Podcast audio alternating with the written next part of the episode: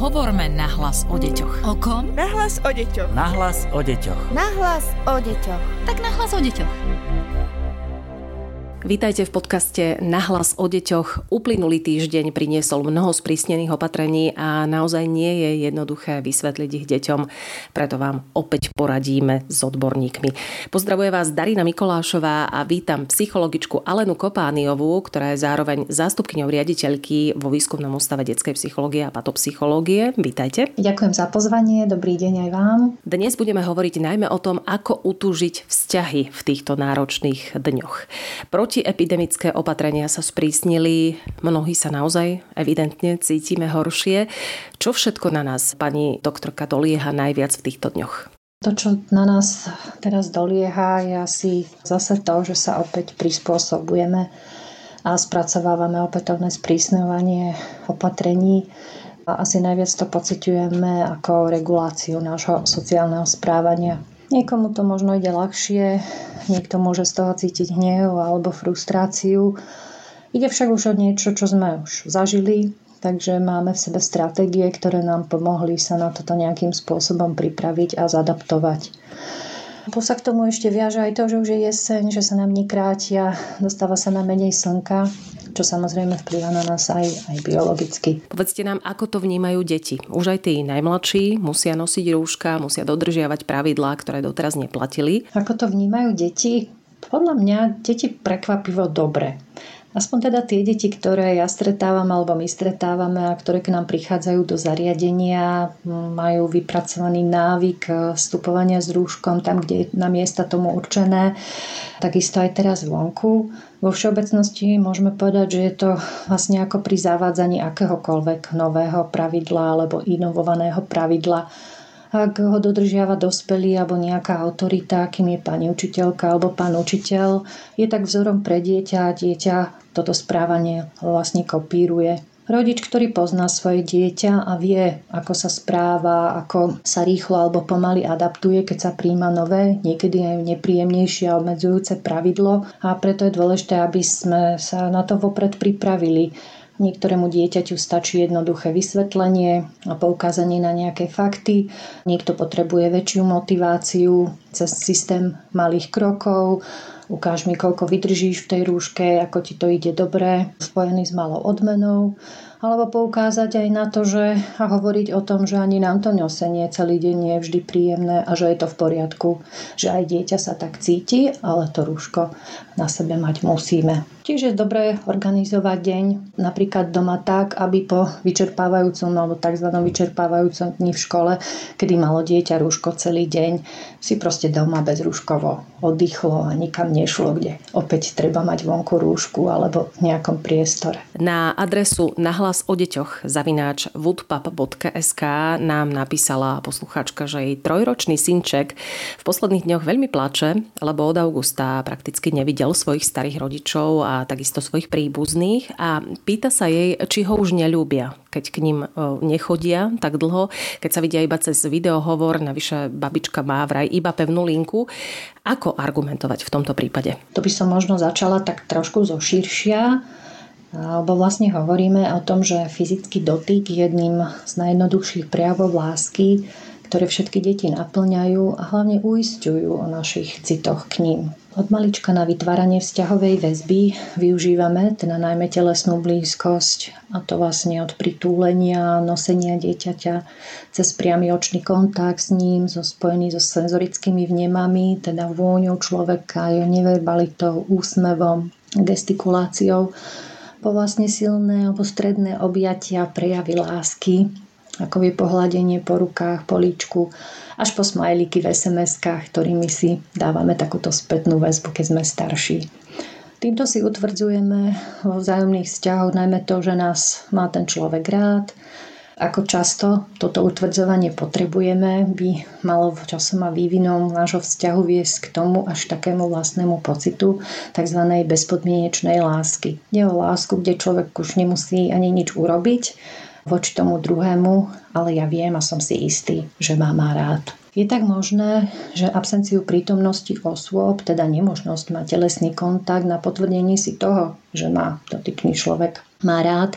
Najmä u vekovo mladších detí toto deti môžu vnímať negatívne. Preto je na nás dospelých, aby sme ich sprevádzali na ceste najmä dodávaním istoty a nádeje a oni potom vlastnou skúsenosťou zistia, že napríklad ako v tomto prípade, že starí rodičia ich majú stále rovnako rady aj keď sa osobne nevideli a dávno sa nevystískali. Bude asi náročné povedať, ako stmeliť vzťahy v týchto náročných dňoch, e, ale predsa, začneme tými rodinnými, skúsme poradiť. Ako stmeliť rodinné vzťahy v týchto náročných dňoch?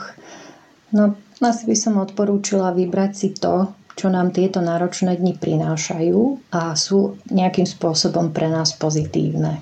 Napríklad to, že sme viac spolu a môžeme tento čas stráviť spolu, tak ho trávame tak, aby sme sa navzájom posilňovali, aby sme sa zabavili, aby sme mali čas na smiech a hru, alebo že máme čas napríklad na seba rozvíjanie, teda nielen každého z nás ako dospelých, ale aj deti.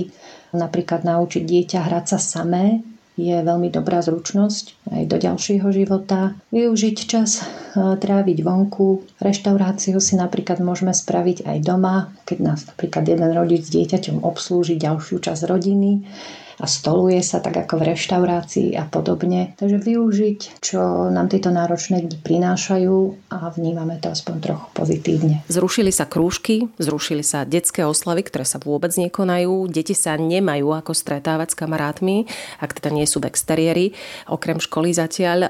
Ako utúžiť detské priateľstva? To je možno dôležité pripomenúť, že čím menšie deti, tým častejšie musí byť sprostredkovateľom na kontakty kamarátov práve rodič. V tejto dobe nám neostáva nič iné len vlastne byť tvorivými rodičmi a vymýšľať pre deti hry a zábavu aj cez moderné technológie. Je také meno mesto zviera, veď sa dá kľudne hrať aj cez Messenger na smartfóne. Samozrejme môžeme využívať e, rôzne formy zdieľania posielania si vzájomných výkresov, výtvorov, spoločných spomienok a fotiek alebo dotvárať si spolu veci a tak vytvoriť spoločné dielo aj cez modernú technológiu. Aj keď sa dni krátia, stále môžeme sa s kamarátmi relatívne bezpečne stretávať vonku a využiť aj alternatívy pobytu vonku, keď je už tma na rôzne hry so svetlami, alebo si práve obuť to panočky, ktoré nám blikajú, veď kedy inokedy ich najlepšie vidieť, keď nie práve pri hre v tme. Rodičia by si mali tieto aktivity plánovať podľa toho, ako preferujú ísť dieťaťom von, či je to cez deň za svetla, alebo naopak, keď už sa zvečerí a je to stále príjemná prechádzka. A pokiaľ sa dá, tak presunúť si svoje aktivity potom neskôr na večer. Špeciálnou kategóriou sú rozvedené rodiny, kde bude opäť možno ťažké stretávať sa s druhým z rodičov, zvlášť keď už nie kam ísť, keď je vonku chladno a hlavne nedá sa ísť do detského centra a posedieť si do cukrárne, na výletoch je už zima. Čo poradiť rodičom, ktorí majú tento problém? Čo môžu pre deti vymyslieť? V oddelených domácnostiach rozvedených rodičov to asi zase nebude také jednoduché. Jednak sladom kvôli hygienickým opatreniam, ale aj nemožnosti navštevovať nejaké neutrálne miesta na stretnutia. Ale ak milujúci rodič načúva potrebám svojho dieťaťa, Verím, že každý rodič nájde formu, ktorá posilní vzájomný vzťah aj bez napríklad priameho kontaktu, keď ho napríklad nie je možné zrealizovať. Tu hovorím o nejakej ústretovosti, otváraní pravidiel, ktoré sa môžu počas tejto doby nejako zmeniť a sú menej zaužívané. To znamená rodič schopný a ochotný prísť do domácnosti a detskej izby dieťaťa, stráviť čas tam, alebo naopak navštíviť blízkych príbuzných, ako sú staré mamy alebo ďalší rodiny príslušníci, tak aby to miesto bolo hlavne v poriadku pre dieťa, aby sa tam s tým rodičom cítilo bezpečne a isto.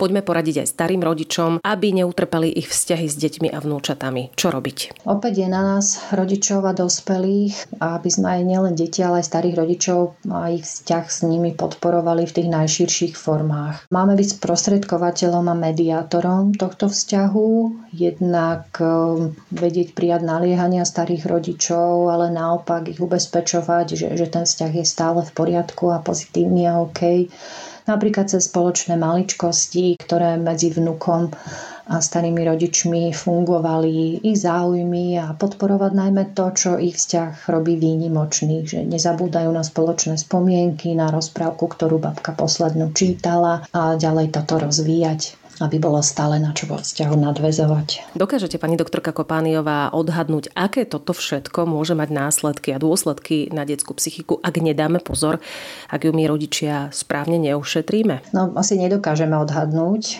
nejaké dôsledky, ale ja verím, že tým, že rodiny budú tráviť viac času opäť spolu, toto bude tým jedným z veľkých benefitov ako pre deti, tak aj pre rodičov. Rodičia tak budú mať možnosť alebo vidia častejšie správanie a emócie svojho dieťaťa pod vplyvom rôznych situácií a okolností. Vidia jeho spôsoby adaptácie na meniace sa podmienky a na základe toho môžu prispôsobovať potom svoje výchovné a rodičovské stratégie a štýly, aby proste vytvárali tú nejakú pohodu v rodine, ktorú majú. A od rodiča si to potom vyžaduje hľadať aj vlastne rôzne nové prístupy a objavovať v sebe ďalšie a ďalšie možnosti svojho rodičovstva. Tak nám teda poradte, ako tú detskú psychiku správne ošetriť, čo hovoriť deťom, ako k ním v tomto období pristupovať. Odpoveď je vlastne v otázke. Dôležité alebo to najdôležitejšie je s deťmi hovoriť. Na jednej strane ich nechať sa napríklad posťažovať, Veď napríklad to rúško mať celý deň v škole vôbec nie je len tak a nie je to jednoduché. Vtedy deti stačí len pochlácholiť, a niekedy stačí aj veta, veď ja viem, aké je to ťažké.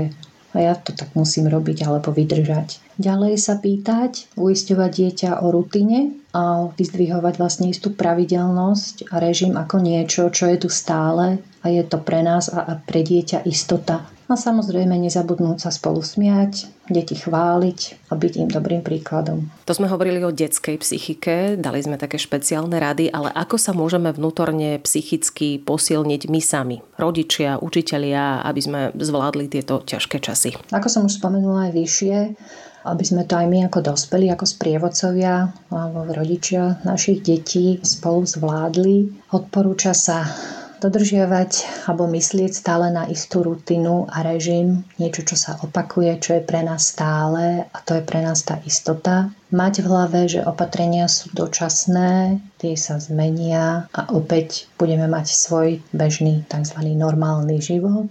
No a robiť si osobne radosť maličkosťami, teda to, čo nám robí osobne malú radosť, či je to nejaká vzájomnosť alebo niečo v rodine, navariť niekomu dobré jedlo, upiecť chlebík alebo aj sami sebe nájsť na internete a kúpiť si výbornú knižku, ktorá nás poteší, no alebo malý darček a podobne. Pripravuje niečo špeciálne výskumný ústav detskej psychológie a patopsychológie, opäť zelenú linku, ktorá bola v prvej vlne pandémie napríklad? Pre tých rodičov a ich detí, ale aj učiteľov a aj ďalších sú k dispozícii v regiónoch najbližšie odborní zamestnanci poradenských zariadení, na ktorých sa môžete obrátiť takmer v každom okresnom meste. Takisto rodičom sú k dispozícii aj školskí psychológovia na školách, ktoré deti navštevujú, kde kde môžete s nimi konzultovať e, prípadné zmeny správania dieťaťa alebo ako pomôcť pri adaptácii na zmenené podmienky, tak